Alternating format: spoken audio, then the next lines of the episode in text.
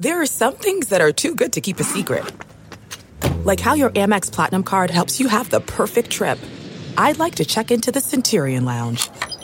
Or how it seems like you always get those hard to snag tables. Ooh, yum. And how you get the most out of select can't miss events. With access to the Centurion Lounge, Resy Priority Notify, and Amex card member benefits at select events, you'll have to share. That's the powerful backing of American Express. Terms apply. Learn more at americanexpress.com slash with Amex.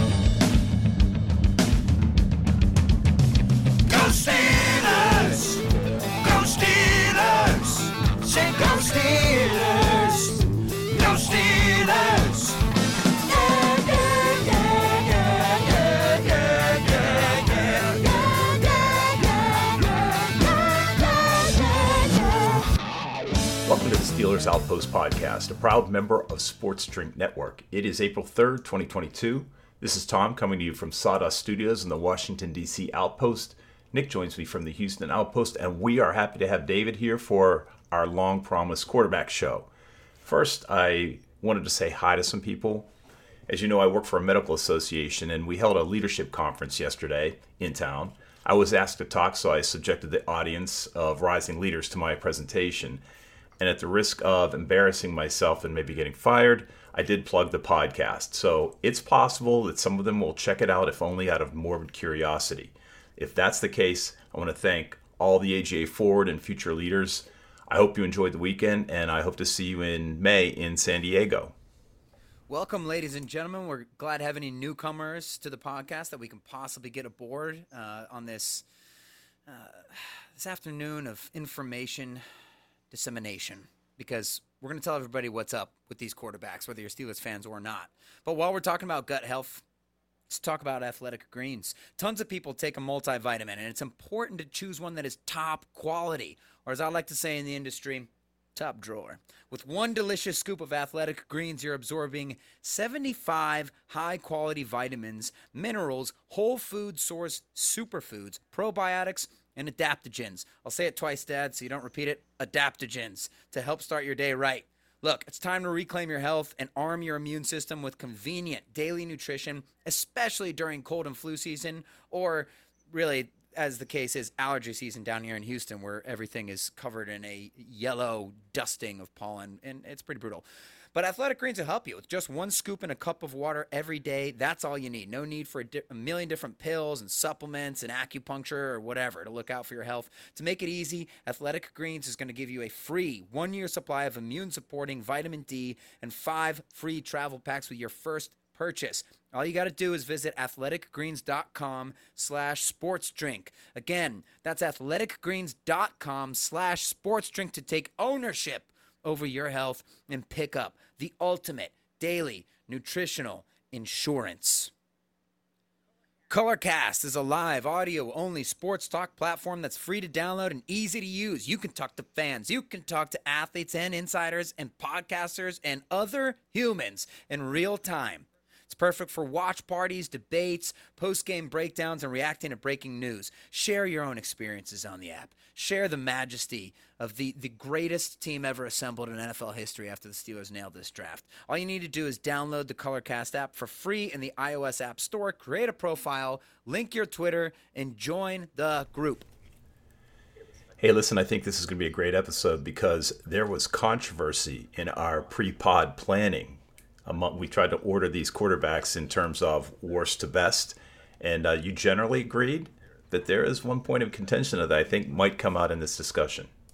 David, first questions first. Everybody says this quarterback class sucks. Is that hype true or false? How did you feel like in general about the class? Uh, overall, I don't think my entire outlook on the draft changed too much with the quarterbacks after looking at them. Uh, a little bit more encouraged, I would say, but overall, my uh, the general overview of all five of them that we're going to look at today kind of stayed the same, in my opinion. Maybe one or two movements, but overall, pretty similar to what we thought in the beginning. Yeah, I was impressed with a few things. There's a couple butts on these guys. There's some butts that pack some power. There's some dumpers on these guys, and let me tell you what that means. Is I was surprised with some of the break tackles from some of the shorter guys in particular. Um, but what I thought in general was number one, I think the quarterback class is ranked accurately, but not so not so much that like it sucks. It's just it doesn't compare to the last few years. Damn, like the last like six years, it feels like where there have been some really bona fide guys. I feel like the issue with this class is I'm looking at my notes here. It's such a modern class, and I just feel like they're all these QBs sort of play like young Ben Roethlisberger, but without the talent, the the level of talent or the size. And what that I, I mean, it's like it's playground, extend plays, and try to throw to guys who are already open. But you can only get away with that if you're a freak show like Roethlisberger or Russell Wilson. I feel like these guys aren't quite at that level. Malik probably would be, but he's short, and that's that's an issue. Uh, Corral might be as well, but he's sort of slight, and that's sort of an issue. So, what did you think about just the general style of quarterback player? Do you did that resonate with you at all? what you started off with, I completely agree. The first, I would, I would say, at least four out of five of them, uh, I got to give it to them. They're tough kids. They uh, they Yeah. take hits, they lower their shoulders, Seriously. and they get right back up. Uh, well, I mean, we'll get into them individually, but overall, like the general consensus I had at the end was like, these guys kind of like they, they take the punishment. They really get right back up and it's not a big problem for them so i think that's more of a modern day Yeah. quarterback thing that we're moving into more and more which is uh they're they're more used to taking a big hit and it not affecting them throughout the game. Yeah, the butts, the, dumpers, yeah. Protect- we, we got some big guys here uh, Yeah, not exactly. maybe Even not when they seem height but they uh no they got some thick thick bodies to them thick haunches, as, there you, we go as a word. there we go There, but speaking of haunches, they run. It's like a lot of chicken with your head cut off. I felt like, and I was with you, or I came away actually like impressed with the individual athletes. Like, damn, these guys can run pretty well. Everybody's got a pretty good arm. Uh, exactly what you said. Wow, they're really tough. And then immediately, like, you're almost none of them are going to be able to like get away with this at the NFL level. And what's happening right now is as I've noticed doing these episodes over the last few years, it's I feel like it's getting harder to analyze quarterbacks in the draft, even though I didn't really do it, you know, semi seriously until the past few years, anyways. But number one is the spread offense thing, where they're all running four freaking plays. It's not just the fact that they're not calling plays in the huddle; it's that they just don't have to make a ton of reads, and there's so many screens that it's hard to tell like how are they going to be i don't know the guy. Like how is he going to be able to adjust in the nfl when you can't get away with as much of that? And then the second thing was what i was saying before where it's like they're leaning so much on athleticism and extending plays and then throwing to guys who are already open where it's tough for me to tell like who's going to have anticipation. Like mac jones and joe burrow were these rare examples where you could see it in college. And then guys like Zach Wilson or Kyler Murray, their arm talent and scrambling talent was so phenomenal that you're like, well, that that's already a ton to work off of. Yeah, uh, totally. agree. I think it's just the transformation that is happening with these quarterbacks. It is getting harder and harder to um, evaluate them. It's more like, okay, which boxes do they check? Do they have the arm power? Can they check that one? Can they move with their feet? How are they processing it? But now we're we're going more to um, b- besides Desmond Ridder, I would say the the other ones move around, make things happen, and um, it, it's going to be a big thing of where they go to. I think the development is so much more important now. They can have all the tools, like eh, all the quarterbacks. They can all make a lot of them can make the throws, but it's how do they handle the tutoring that they get in those first couple years, and then it really comes down to because none of them really can process an NFL offense besides like Burrow and Mac Jones. They were already in it before when they came into it. Most of them were dealing with the spread thing where it's get the ball out, but and let the playmakers run with it. Right. And if you have the the the spread thing, I just need some other I don't want to say transcendent, but like elite qualities to be able to feel very comfortable in these evaluations. Where like I was saying with with Zach Wilson, the throwing is so phenomenal. Uh, and even with Justin Fields and, and Trevor Lawrence, whose throwing has question marks, which is weird. You know, people. I guess the other thing about this process is famous quarterbacks, people just can't get it through their head. If you are a famous quarterback, which is Ohio State, USC, Alabama, and you had a good season as a freshman, you can't tell anybody anything except for they're the next guy. It makes sense in regular businesses. Oh my gosh, if this kid's doing this at 18, imagine what he'll be at at 22.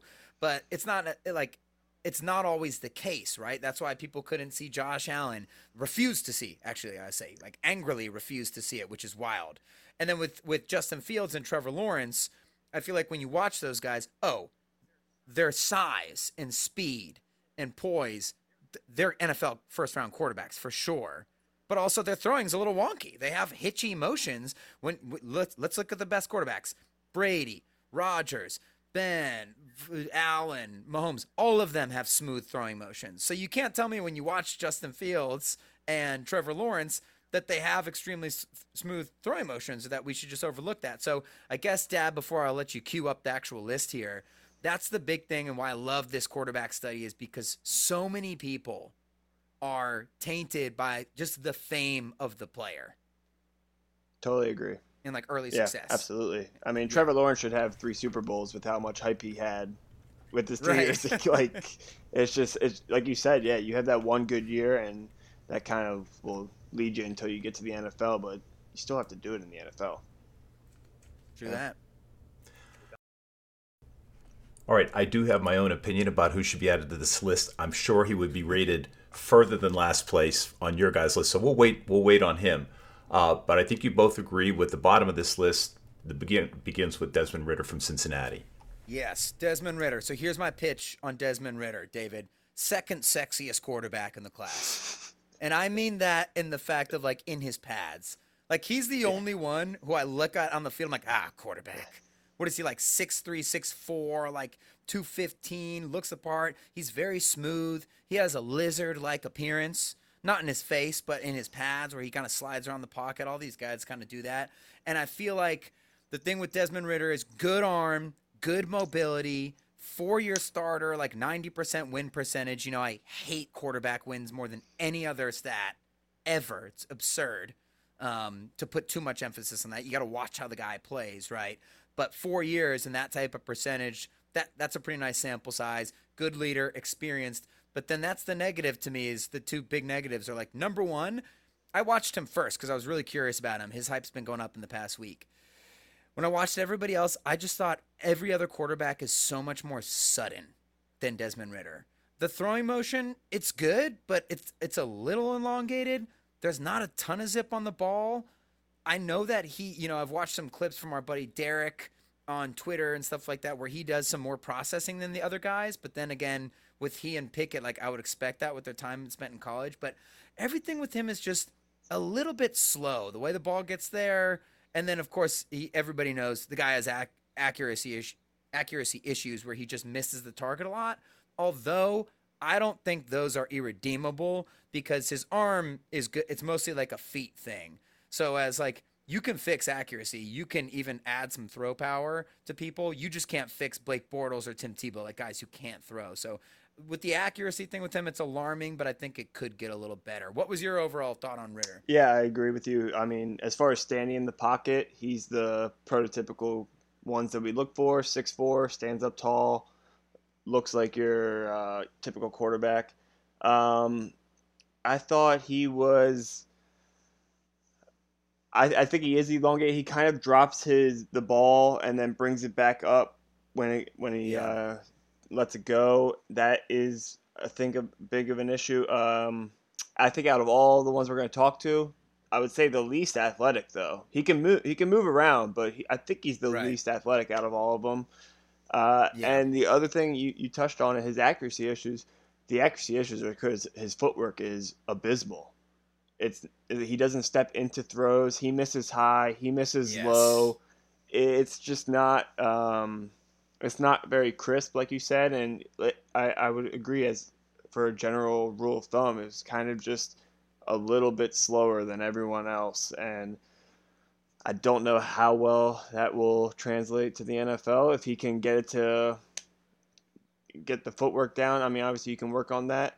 Um, Right. We'll see. It also makes I me can- worry. I think Sims touched on it. Uh, his one of his wide receivers was very very good, and he didn't really take advantage of that. So if that's part of the processing thing, that I mean, you gotta you gotta figure out a matchup and take advantage of it throughout the game. Yeah, so let's talk. What what is that guy's Alec name? Pierce. Alex something. Yeah, Alec Pierce. He's a beast. We should talk. He is fantastic. I think Chris Sims compared him to Jordy Nelson, and Sims is good about not just comparing white guys to white guys. Like he he brought up the Andy Isabella, and people like it's the next Julian Edelman. It's like, well, this guy runs a four three. Julian Completely was different good at everything else. Yeah. They're, they're, they don't have anything in common except for this one thing. so, but he's not being lazy there. He's like the six three big receiver who goes vertical, which Jordy was so good at. Uh, and they're both great at high pointing and back shouldering, so that was cool. Okay, so closing thoughts on Desmond Ridder, because I think in the past we've had the tendency to sit on all these players, you know, do 20 minutes in each player, and I think we sort of covered it. He, there is something really attractive to him, but I like what you said about the, the footwork. I have it written down here. He's a guy who throws way too much off of his back foot for a guy who can't make back foot throws. It, he just can't do it. And the other thing is his throws to the flat scare mm-hmm. me. I mean, he just he misses. He's one of those guys who like. I always say this is as I got older, I realized a tremendously underrated part about Tom Brady and Drew Brees' game. Just because you know, especially just being frustrated about the lack of credit Ben would get, and you'd watch these guys, he'd be like, "Okay, well they're great at this, but they're hel-. and and you realize the swing pass and the screen is an art, and I mean like not the running back screen, more the receiver screen, where like you have to put the ball on such a trajectory and a perfect spiral with the perfect speed and pacing where that the guy can just ca- catch it and go. And Brady and Brees and you know Rodgers every time, even Mahomes, like it doesn't go like that all the time. Mahomes, Ben, uh, Allen, but they're very natural with those swing passes, and I think where the bigger quarterbacks get in trouble is like you try to aim it a little bit because you're so close, and it's like a different throwing motion.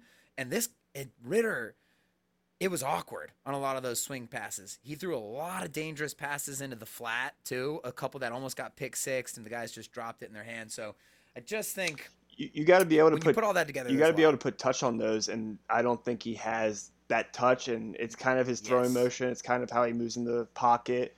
But like uh, I know you said wide receiver, but even just like if you have a if you have six or seven blitzing at you, and you get that little flip over to the running back in the in the flat, I mean that's a ten to twenty yard gain sometimes, and it, it, like I mean Yeah. James White has made a living off of that, and if you can get it, it, there's a big difference between leading that guy perfectly and dropping it into a bucket and letting him run rather than hi- him Yeah. having to turn his body around or like change how his feet are going because then that just allows the defender to catch up to him so it, it, it may seem like a small part of uh, like the game like you don't think of a little flip over the defenseman mm-hmm. but if you can make it i mean if you if you can't make it that that really kind of you're already starting at a pretty low point it just shows me that you're not like a supernatural Yeah. thrower, which is the thing I'm most interested in in quarterback prospects. And I think just to wrap it up here, let me know if you have anything else. But before we move to the next guy, but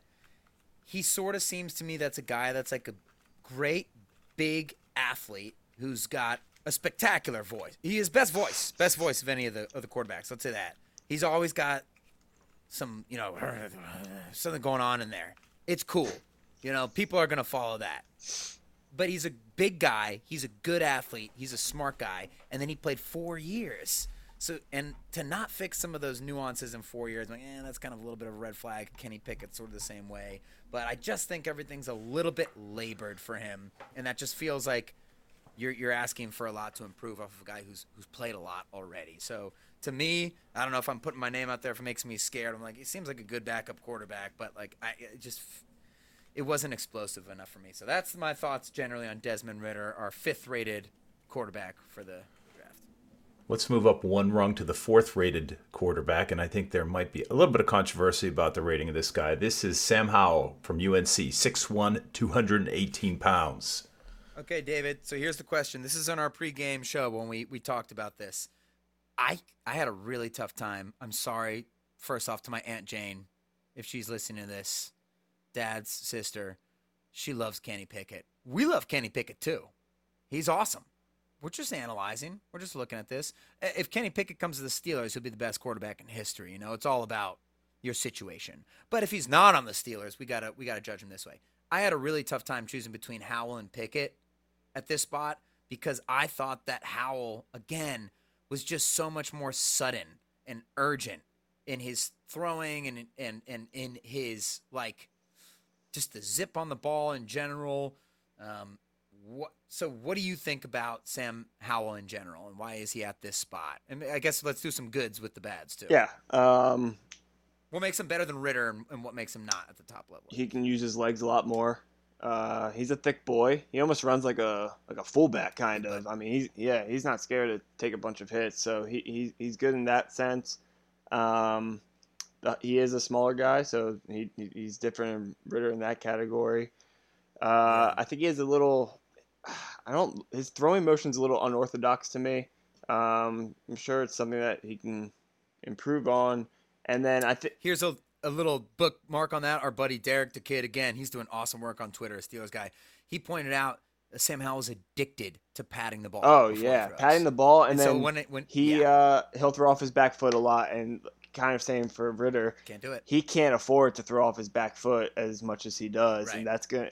In the NFL, that's gonna you're gonna get they're gonna make you pay for that over and over again. So I, I saw that.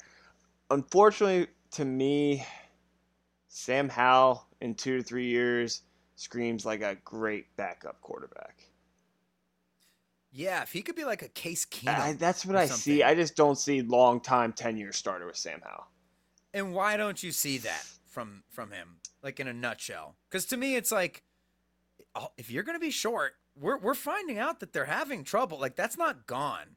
It's just you can have a short quarterback now when it used to be like you literally can't have one. But we've only had two successful ones, and it's freaking Brees and Wilson because jury's still out on Kyler Murray. I mean, obviously he's super talented, but yeah, to me, it's like if you're to be short, you need something else. His arm is good. I actually, I really like. I, I almost thought that people were underrating his arm. It's not Baker Mayfield good though. Baker's got a cannon, and Baker's another one though. When you're those short guys and you don't have the Kyler Murray flick thing, you got to get your body into it. So it's not quite as strong as Baker Mayfield's. As a runner, it terrifies me because I'm with you. Like he runs like a fullback. Like he thinks he can truck people, and then he actually does. And here's the thing that that messed me up about him is did he run 30 times against Notre Dame? I don't know if you watched the Notre Dame one, but he was doing fine. You're play, you're trucking Notre Dame guys, you're carrying them. It's like, well, if you can, ca- and that's where the dumper comes in, man. I mean, the guy's got a big butt. The thing's got power behind it, and I'm like, well, I guess you can. You'll you'll be okay from a durability standpoint, but you, he's not fast or quick enough to make room with that. And I just I know he played in a really dumb offense in at UNC, but like he's a guy who just relies too much on freelancing and doesn't have elite running and doesn't have elite throwing. But I think obviously he's a good leader. Oh, oh look at this. Another four year starter or another guy like started as a freshman, and you get it in your head that he's going to be the guy. But yeah, I was impressed. Definitively, yeah, he reminds me like a Case Keenum, who is like a. I would rather have Sam Howell than Mitch Trubisky. That's for sure. Like, I'm not saying I want them to draft him. I do not want them to draft him. I'll be pissed. But at least he's a natural thrower and he pushes the ball down the field and he's a good leader and he's durable and everything like that. But there's just not enough elite qualities for a guy who plays Sandlot like that. for me. Yeah, I agree. I think uh, he he de- he can put some zip on the ball, but there's just too many inaccuracy issues with him. Um, yeah, I just His scrambling's pretty crazy. Like, yeah, I think he wasn't might lying. have the most he runs like of all of the. I mean, And like he's awesome at the little serpent. All these guys are good at this, but he had the most in the few games that I watched of like, did you just weave in between three or four guys? So that is where I think you and I agreed. We didn't talk at all this week about the quarterbacks. We talked right before this one. And it's like, I did find myself being impressed that these guys were able to do that. I just am positive that that won't translate. And then the last thing is like, look, we're talking about lazy comparisons. Here's one that's not lazy. The Baker Mayfield thing's weird. Okay, They- they're the same guy. They're the same guy. Baker's a little douchier with the stronger arm. They look the same. Sam Sam They- Howell. Sam Yeah, I think Sam Howell can just run a little bit more, a little bit more than Baker, but they're very similar. They're the same. And Baker's got a strong. They got the same stupid beer. They got the flak jacket, of the little Pillsbury throw boy thing going on. It's that's a red flag. Okay. And not even because Baker Mayfield's bags. Baker Mayfield's talented, and mm-hmm. people were laughing about the rumors of him going to the Steelers. And I was like, "Am I the only one who's like, I mean, I'd rush, much rather have him than Mitch Trubisky." but it's just weird from a I don't trust you standpoint. Like, are you Baker Mayfield? I, I Because if you are, you're already on a team, dude. I I think we've answered our question here. I mean, the two names that we've thrown out are Case Keenum and Baker Mayfield. I mean, yeah. if you if you want them There to you go, go. that's it. yeah. What are you gonna do? All right, the player that uh, Aunt Jane has been waiting for. Kenny Pickett from Pitt, six three two seventeen. He went to Pitt. First thing, David, before I toss it to you, does Pitt have the sickest uniforms in all of Uh, sports? The blue yellow ones. Oh, yeah. they're We've been filthy. we've been praising the Chargers. You're like, well, it's Pitt's own fault for going away from them for a decade or so. But those blue yellows, they're so Yeah, they're glorious. I, I have the sweat. I have my dad's Pitt sweatshirt in in the in the closet right now. It's one of my workout sweatshirts. It is yellow with the uh, blue. It's it's phenomenal, no, those colors are outstanding. spectacular. What did you think about Kenny Pickett? I mean, he, people have talked so much about him that it's it's hard not to have a pre uh, formed opinion of the guy. But what did you think when you actually watched a few games? I thought Kenny is um, Kenny is what he is. He, he's he's Yeah. not going to improve that much more. He just doesn't have that uh, the high ceiling, and you can see it. It's with his arm, but he's fun to watch. He can still he makes plays with his legs too. It's kind of a common theme with all these guys. They can all do it. It's not their best thing, but they can still keep you in athletically, which is kind of the new age NFL. Um, his accuracy is his best quality. He he can definitely throw. Yeah, he's a natural. He's a thrower. natural thrower. When you wear two gloves, I get concerned. uh, but he has, I think, out of everyone, he has good subtle movement in the pocket and awareness. Um, as far as not wanting to take two reads and then directly run. If he's running, he still have his has his head up, looking downfield, trying to make a throw. Yeah. which I think is a little bit different than some of them. Um, we'll get to the other two, but I thought that was a little bit more encouraging, where he is still kind of more like Sam Corral. We're talking about running like a fullback. Kenny Pickett's not doing that. He's looking up downfield yeah. and trying to make a make a play to one of his, his uh, receivers. Right. Yeah, it's the low ceiling thing for me. And it's like low ceiling always comes from arm, particularly, right? Like you can learn how to throw harder, but not that much harder. I actually thought of something with the gloves because the gloves always freak me out too. I don't like it. But then I remember, like, oh, damn, Kurt Warner wore the glove. And then you know who else wore a glove for the first few years of his career is Ben That's true. when it got cold. But that's because Ben, we always talk about it. He's like, he's like this crazy, like a little bit of a head case as a quarterback in terms of like he was very hot and cold. Like if he got cold, it was surprising. Like he'd have a worse day than you'd see Tom or Aaron have.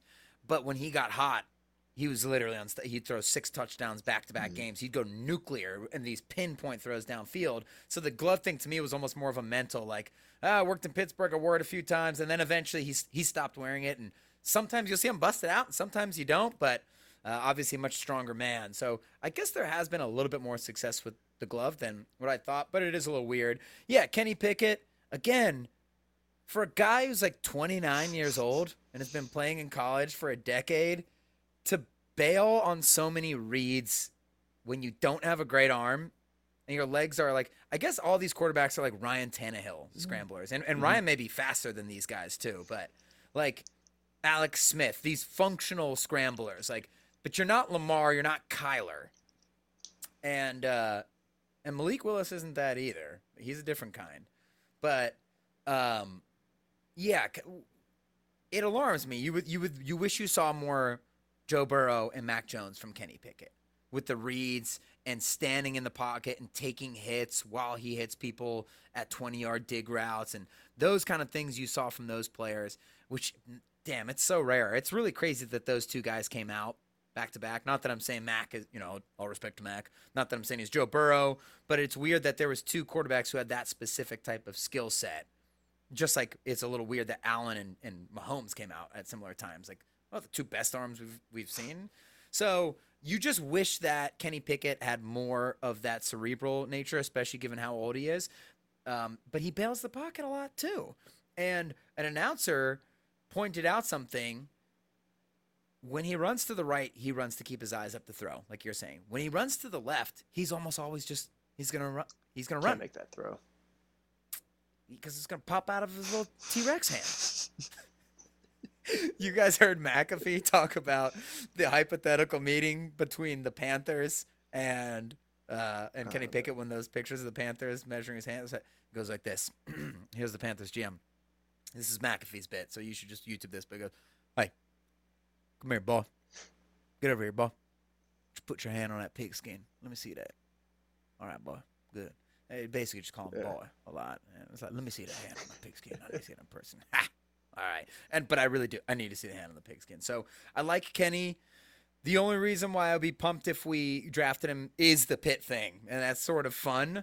Um, and maybe you could win the Super Bowl with Kenny Pickett if you had a Jimmy G or Carson or um, Jared Goff type of run. Like he might be a little better than those guys because I like his aggression more than those two quarterbacks. But oh my gosh, things would have to go so right. But I guess I'm just telling you that's the story I would tell myself if they do end up drafting Kenny Pickett. It's like, okay, they're going all in to win the Super Bowl within the next five years while he's on his rookie contract. We're going to spend 40 million over the cap like the Saints. We're going to still have Cam Heyward try and win the Super Bowl with him and and all these guys in their prime. So that's the positive I would say. That's probably what I would think if they do draft Kenny Pickett. It's like he's going to be like a 5-year quarterback and then you know, go. So Yeah, he's cool though. Great flow. great flow. Yeah, Great lettuce. My my big my biggest negative on him is he gets a little panicky when uh, Yeah. they start sending some blitz at him, and um, You're 40, dude. These are kids. Just chill out. yeah, Well, moving up to the second rung of the ladder is Matt Corral of Ole Miss, 6'2", 212 pounds. Again, so Malik's number one for our list today.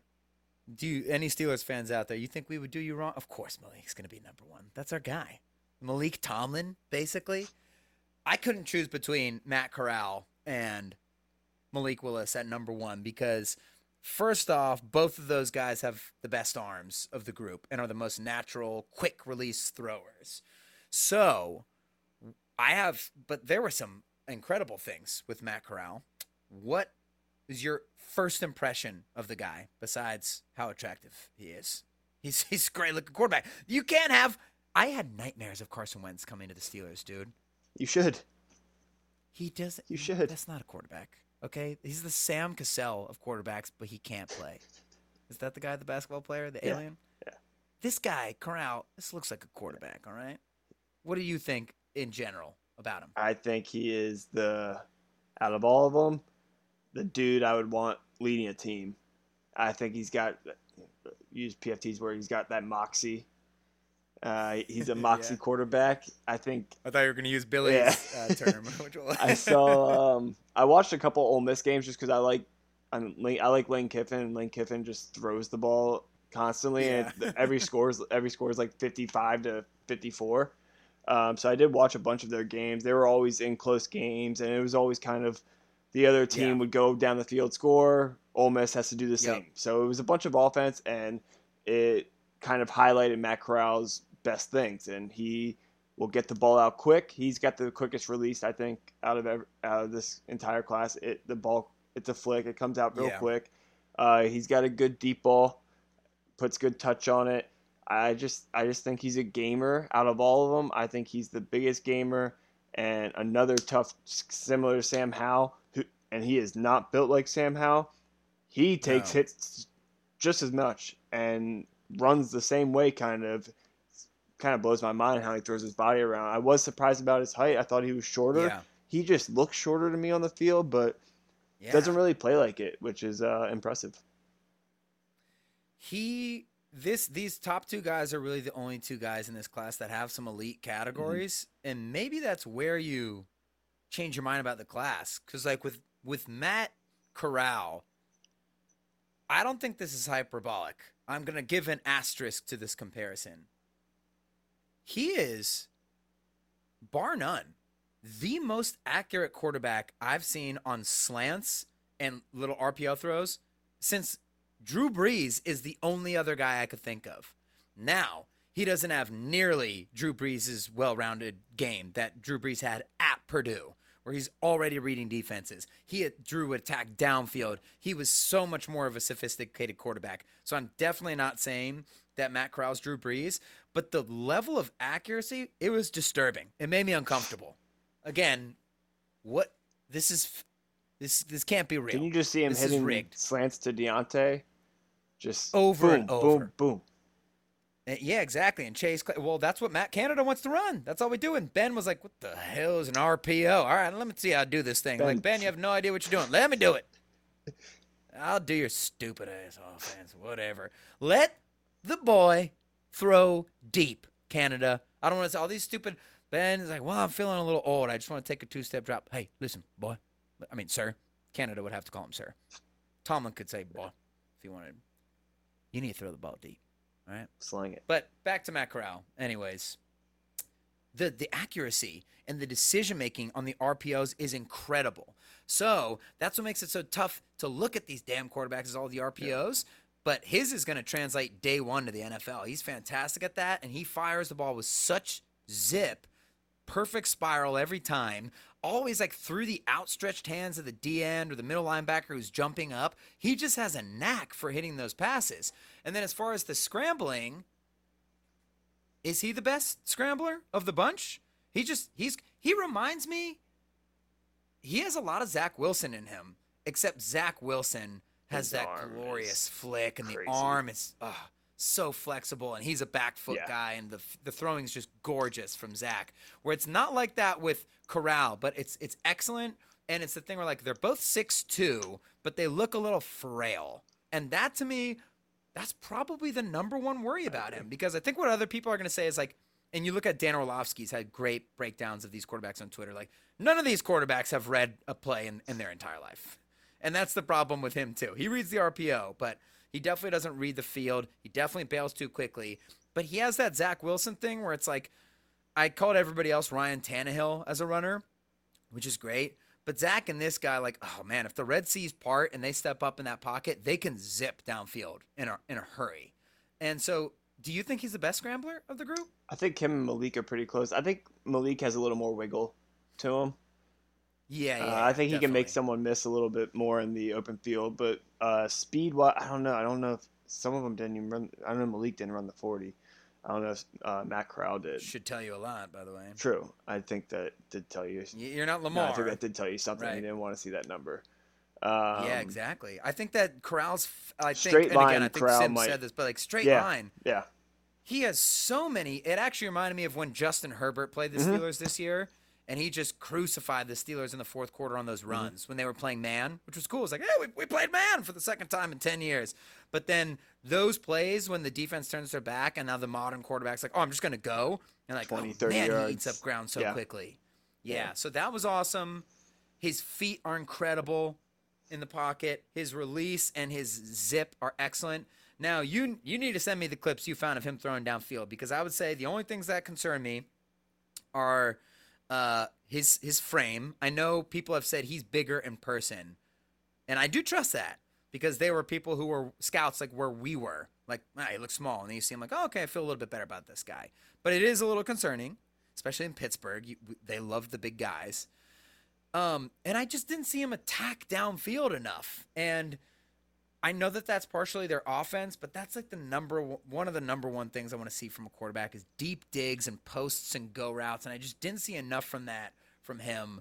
But like I said, to draft a quarterback in the first round, I need something elite, and that quickness mixed with the incredible accuracy and decision making on the RPO and short stuff is, is elite to me. But you got to send me some of the deep stuff. I, I saw some good deep passes, but maybe I'm just so used to Roethlisberger and Brady. watch the uh, watch the Ole Miss Arkansas game. Not even to watch him, just watch that. It was like the craziest college football game ever. I think the score was like 63 to 57. They just kept going back and forth, but he hit a couple. Um, he, he hit a couple deep uh, plays there. I guess the last thing I'll say to close uh, with him, unless you have anything else, is I, I guess he doesn't read the field that much, you know, especially coming from that offense. And the only way to tell that is like, I need to watch some interviews of him at least to figure like I don't really know what his personality is so much. Have you heard anything about that? I think he's a- think he's all a these guys seem to fiery guy. I think he's a pretty, I know he punched somebody in the face one time. like I said, he's a fiery guy. All right, sometimes things happen. ta- he's got arm tattoos. Yeah. All right, so that might be not. you need the calm guys. You want the calm guys. So I really would w- wonder about that. Although Pittsburgh would immediately love him for punching a guy in the face that Yeah, way. honestly, I uh, don't Dad, know. were you trying to weigh in? Dad's like, yep, Yeah. yep, put him in. No, I think. Well, I guess the, the least best kept secret for our number one choice is Malik Willis of Liberty, six foot uh, and a half inch. You you know, guys, just as an aside, I did go back and look at the quarterbacks from last year.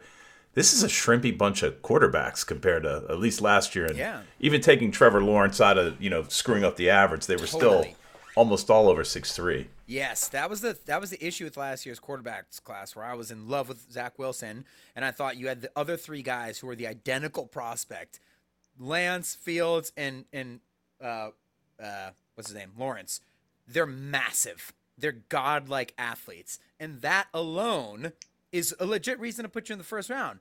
All three of them have throwing inconsistencies and kind of goofy releases. So that was that that that class. And then there was Mac chilling on the side, getting disrespected the entire time, and would be playing in the Super Bowl for the 49ers this year if uh, Shanahan didn't let people get talked out of it. But now he's gonna be throwing to DeVante Parker. So let me ask you, why Malik over Corral, and ha- like, what was your feeling after finally watching this super hyped up guy? So I honestly don't know if it is Malik ahead of Corral. Um, I think they're very. I, I, it may be a one A one B kind of scenario, and that's just what it might be. It. Um, I think with Malik, I think he's got obviously the biggest arm in in the entire draft. It's a cannon. Uh, Yeah. it's effortlessly, but Effortless is a big word. ah, Yeah. terrible words. Yeah. Uh, No, no, I'm no, I agree. I'm like, he's an easy, Easy thrower, thrower, with a yeah. gun, which is kind of why you put him at number one a little bit. I think bit. he's also a hard scout because their offensive line was atrocious and so they were bad. so bad, and he got destroyed. Like I, wa- I watched the Ole Miss Liberty game. Ole Miss is not a good Yes. defense. They ran No. o- they ran over him, and there he was throwing with people the entire time in his face. Um, he does take off after one or two reads. I also again, I, that's a similar thing to most of these people. Uh, yes, the that's the theme this yeah, year. abs- yeah, absolutely. Um, the two negatives I thought, and it's honestly like his positive becoming a negative with some of these guys with the big arm. I, a la jo- Josh Allen, they miss high when they have it. They Yeah, miss high and they miss high often.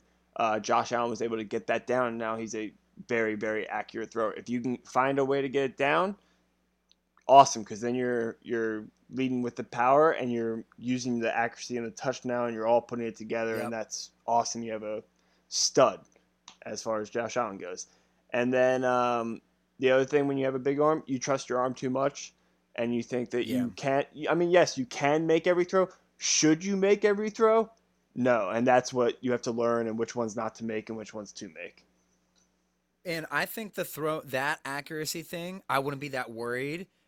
Just like Josh Allen, because the throwing, the arm and the legs are so natural. Mm-hmm. Like, oh, this guy can throw. He's na- he naturally, he's probably good at baseball. He's it's it's a it's not the flick thing of of you know Murray and Rodgers and Wilson and, and Allen them, himself, but it's such an easy throwing motion. It's Ben Brady, that those kind of guys, um, and that's why I think that can get fixed because you definitely can tweak that kind of stuff.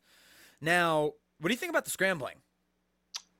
I, th- I mean as are you saying it's not as good as advertised I'm saying it's really good, but I he's not as fast as just- just people worry about his size. he's not as- Yeah, he's not he's not super fast. He's not he's as an fast awesome as people runner think though. that he is. Yeah, he is an awesome runner. He can make people miss. He has a great juke. Yes. Uh, he's very he's Yep. very wiggly. He's a he's a shiftier Russell Wilson, as far as like oh, that's a great. Yeah, yeah. that's a great Russell comparison. Russell isn't going to make anyone miss. He can escape the pocket. He can get out. He can even put distance on like a defensive lineman or a linebacker in the open field. Malik can do oh all of Oh is those, but he can Wilson also shake a little bit. I was saying earlier, the only six feet quarterbacks to succeed are Brees and Wilson, and like, damn, there's a lot of similarities. Not in their college careers at all. Yeah. Russell Wilson playing for two like premier programs, but yeah, if he could learn how to play like Russell Wilson, which I know is like he likes to throw bombs down the sideline. That's all Russell Wilson does. If he can do the Russell Wilson spin thing, you know, where he fades back, someone comes and he spins out to his opposite side and rolls out to the left and then throws bombs, like just do that every play. We're good with that. they want that in Pittsburgh. But yes, I thought his scrambling's really good, but I just want to urge people to it's like it, it's not Lamar and Kyler or, or Allen. We've had three of the greatest scrambling quarterback. I mean, the position's changing, so we're going to continually get these guys, but we have three of the greatest scramblers ever come out, you know, in five years. So he's not their level, but he reminds me a little bit of like Trey Lance. Trey Lance probably has more Speed. uh, speed Yeah, I agree. and he's but he's bigger. So here's my thing with Malik. I would be excited if the Steelers' first round pick is Malik or Corral, and I'll be excited if they traded up for one of those guys. Uh, as long as if, if they traded like a first and a third, you know, because when people always oh they traded two firsts, like no you didn't. You swapped firsts first off, and then you gave them another first. So it's not you know what we were using that pick anyways. Now it's higher. Um, so I like it. I'd be excited because of the number one thing that excites me about Malik is his throwing. It's it's not this the running's like a plus. The number one thing that worries me, it's a tie, his height. Because like I said, over the past few years, with Baker and Kyler faltering especially, I've become a little bit more worried about the height thing. And the other thing that worries me is like, is he broken already because of that terrible offensive line and no competition? What I think this year is with quarterbacks is like it's high school quarterbacks are now playing in college where you have these great athletes and some of them are true great throwers like Malik and Corral and they don't really learn how to play the position. They learn how to do RPOs like in, in Corral's case and then they learn how to like hit the first guy or buy time and hit another guy and the act of staying in a pocket and navigating the pocket and shuffling around and being able to see over the line and have your arm come at such an angle where passes aren't going to get batted down, that's a whole nother damn game. And that's the thing that I wonder, like, because people are going to talk about the Liberty competition. I'm not so concerned with the competition. Be- like, otherwise, you would have never had Ben or Allen or these guys, you know? I'm concerned that, like, is his playing style too wonky? What do you think? Is like, I mean, there's no way for us to know, but does that worry you? That did he get ruined because of the crappy offensive line and having to be Superman every week? Yeah, I like you said, like it's hard to completely tell until he gets to the league. But um, I, I I think getting hit that much can play that mentally. But I think what like what you're saying is totally true. One, you're dealing with bigger players in the NFL, and we're already talking about a missing high, and we're talking now Yeah. we're putting he's he's playing from a shorter level, so he's six feet, whatever we want to call it. He's six feet.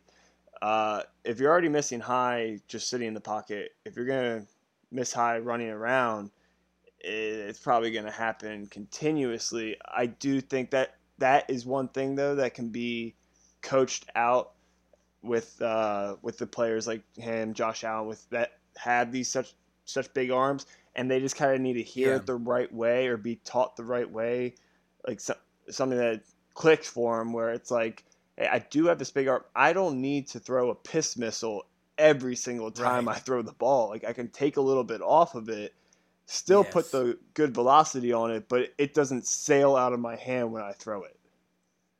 But Liberty made him have that habit, Yeah, right? yeah.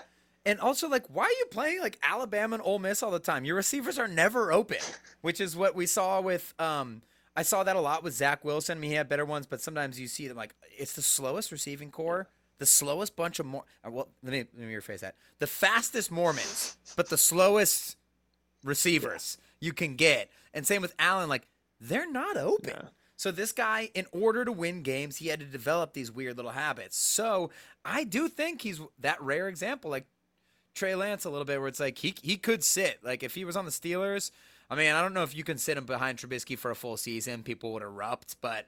I mean, at least like six games or so, and I wouldn't mind a full season, honestly. Whereas I'm generally a fan of like, no, no, they need to play right away because the only way they get better is by experiencing it. You're just gonna have to take the lumps. But yeah, I guess just to sum it up with Malik Willis, great arm. I love the Russell Wilson comparison because he's thick. Like his scrambling will translate. That's the good thing about him is that like yeah, he's not going to be the absolute dominant scrambler, but he could run for 100 yards in a game. He's going to be able to take the beating. You're going to be able to run RPO type stuff with him, and it could be really effective. Now, can you develop that Russell Wilson killer deep ball and instinct of when to slide and, and not get hit and stuff like that? Because that's what he should just be doing is watching Russell Wilson tape all long, all day long. The last thing is that he's got to be one of those quarterbacks. He he and Corral. It matter what team are they going to, Yeah. and are the Steelers a team that can develop a quarterback? And one way, I think, absolutely not. Their offense has been completely abysmal, revolving door of offensive coordinators for the past few years. Matt Canada hasn't done crap. But then you think of two other things, three things really. It's the Steelers. It's one of the great franchises. That goes a long way. It's Mike Tomlin, one of the great coaches. That goes a long way. And the skill positions are pretty loaded in Pittsburgh. And by the time this quarterback is in his second year, the offensive line could be really good by that point too. And you know you already got good receivers, good running back, and good tight end. So I I guess I would have to say like I think the Steelers they're in better position now than maybe last year or whatever. They they probably could develop a quarterback. What do you think? Are they a good spot for a quarterback or does Canada worry you too much? No, I think they are a good spot, um, especially for one of the early ones. My my one question to you: Should any of these quarterbacks be starting Week One on a team? I guess it depends on who they go to. I mean, Kenny Pickett probably. Well, you know what? I th- I think I am kind of that guy who's like, yeah, screw it, put him in. Malik is the one Yeah, I where I feel like it's a little. That's weird, why I asked. I don't think any of them will do well. Yeah, yeah, no, yeah. That's why I asked because I, I agree. He might. ha- The funny thing is, he probably has the most tools out of all of them, but he might be the one that I would want to sit the most to just get like experience with a clipboard. Yeah, it's really close between him and Corral. Yeah, So I guess that's that's how I'll finish the quarterback episode. I'll be really pumped if they get one of those two guys. You know, you can say like, oh, you should wait till Bryce Young or or Stroud or all these other guys. I'm like, but you're gonna you could say that every year for the next. you could say that every year. years. There's always going to be a Detroit Exactly. Lions and, and these other teams that are going to be way ahead of you. Like, you're not going to have access to those guys. And I do like the fit of Malik and hearing that he's a really smart guy and he's uh, very coachable and stuff like that. And then obviously Tomlin loving him. That's cool. Guess who else Tomlin loved? He loved Mason Rudolph, man. Like, we all knew the whole offseason. He's, he's grinning behind him in every workout. So take that with a grain of salt. But I, I came away from it being impressed with just the game of college football and and the athleticism of these quarterbacks, but also thinking like, man, a lot of these guys don't know how to play quarterback. They know how to like play football. And then I'd be excited if they got Malik or Corral, and I'd be pretty pissed off if they took anybody else in the first round because I would sort of look at that as like, you just set the team back in, in such a tremendous. I don't even want to say like three or four years because like well you know that you don't just have to restart the quarterback like Cam's gone. Like TJ's old now, so like I, I don't know how much I love that, but then hey, maybe getting Kenny Pickett is like the equivalent of getting uh, Kirk. Nah, Uh, no, no, don't. Kirk's actually pretty. You, good. you stopped yourself before you even said it. And actually, you know what? I did stop. If they don't get them that the the quarterback, if it doesn't fall for them this year, I would prefer that they Yeah. wait and try to get Kirk next year, and that would be my preferred method of like let's try and win the Super Bowl with a, a killer team. Although, damn it, he's expensive. W- No, this is for another episode. yeah. Yeah.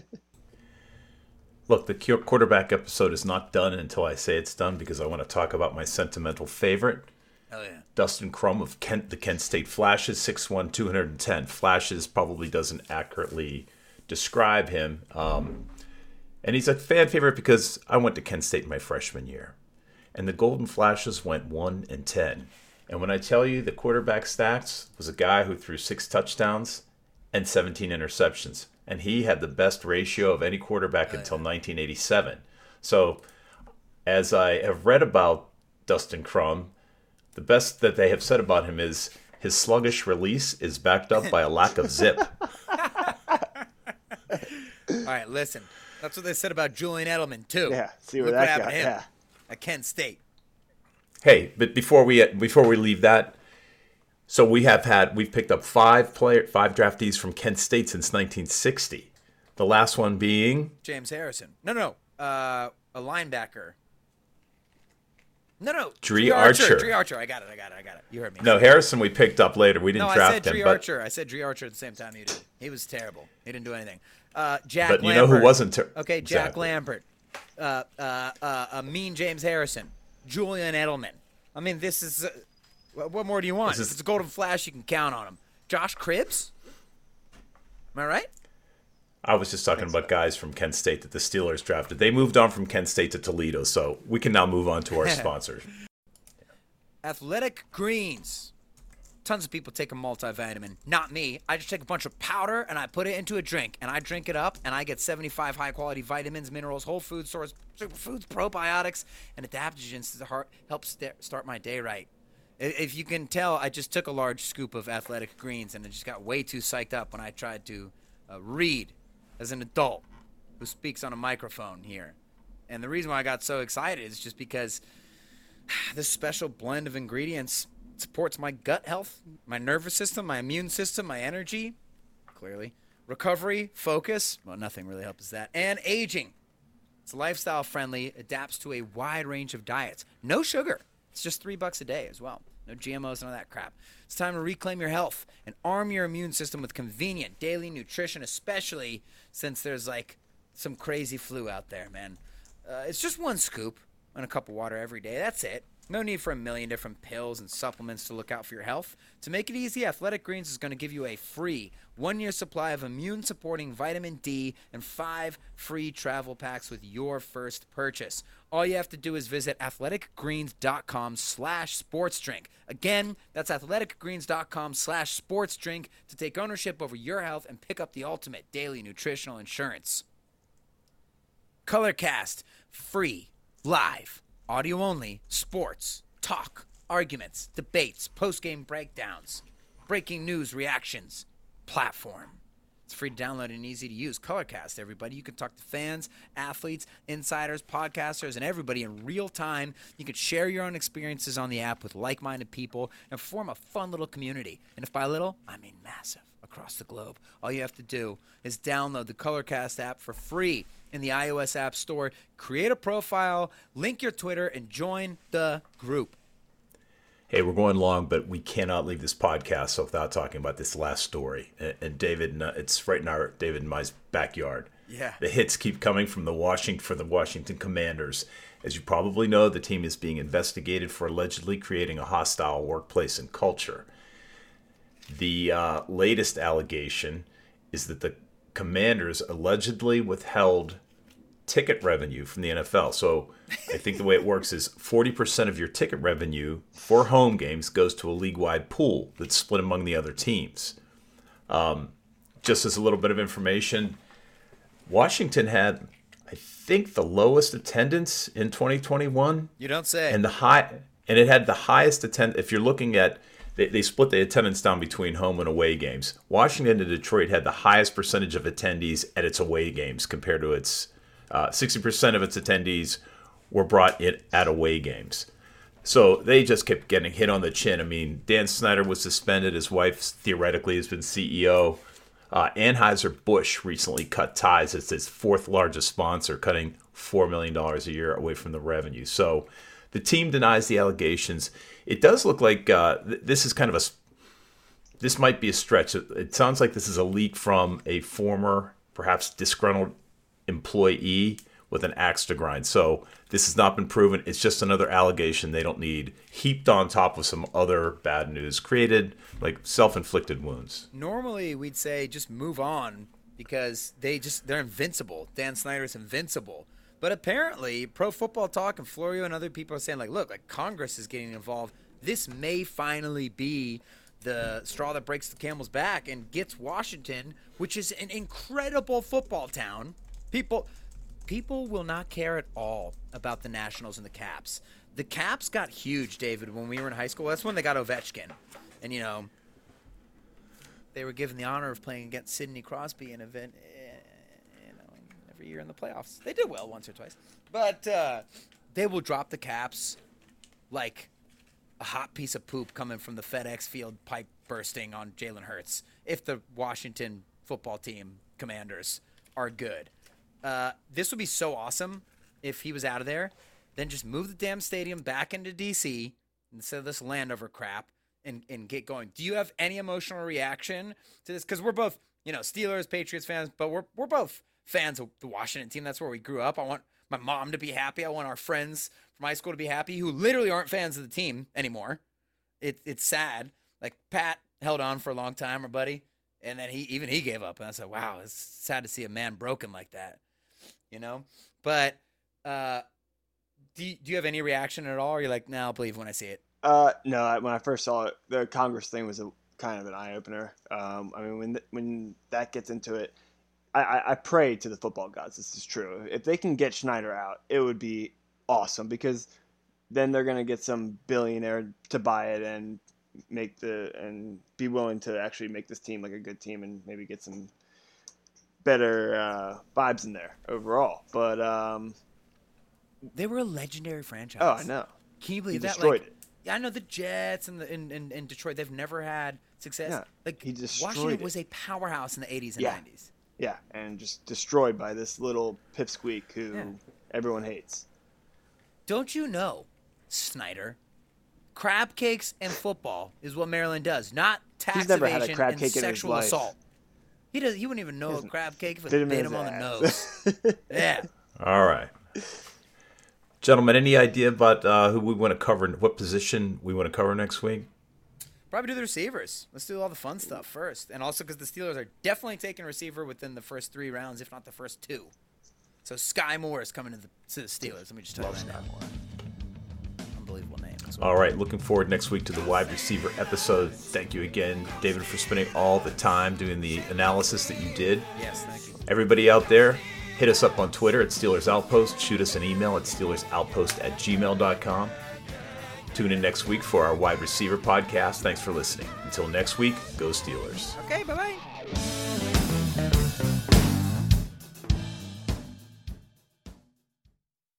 Okay, it's time to commit. 2024 is the year for prioritizing yourself. Begin your new smile journey with Byte, and you could start seeing results in just two to three weeks. Just order your at home impression kit today for only $14.95 at Byte.com. Byte clear aligners are doctor directed and delivered to your door. Treatment costs thousands less than braces. Plus, they offer financing options, accept eligible insurance, and you can pay with your HSA FSA. Get 80% off your impression kit when you use code WONDERY at Byte.com. That's B-Y-T-E dot com. Start your confidence journey today with Byte. We're driven by the search for better. But when it comes to hiring, the best way to search for a candidate isn't to search at all. Don't search, match with Indeed. Leveraging over 140 million qualifications and preferences every day, Indeed's matching engine is constantly learning from your preferences. So the more you use Indeed, the better it gets. And listeners of this show will get a $75 sponsored job credit to get your jobs more visibility at Indeed.com slash match. Just go to Indeed.com slash match right now and support our show by saying you heard about Indeed on this podcast. Indeed.com slash match. Terms and conditions apply. Need to hire? You need Indeed. The comfort of your favorite seat is now your comfy car selling command center, thanks to Carvana. It doesn't get any better than this. Your favorite seat's the best spot in the house. Make it even better by entering your license plate or VIN and getting a real offer in minutes. There really is no place like home. And speaking of home, Carvana will pick up your car from yours after you finalize your offer. Visit Carvana.com or download the app and sell your car from your comfy place. the comfort of your favorite seat is now your comfy car selling command center, thanks to Carvana. It doesn't get any better than this. Your favorite seat's the best spot in the house. Make it even better by entering your license plate or VIN and getting a real offer in minutes. There really is no place like home. And speaking of home, Carvana will pick up your car from yours after you finalize your offer. Visit Carvana.com or download the app and sell your car from your comfy place.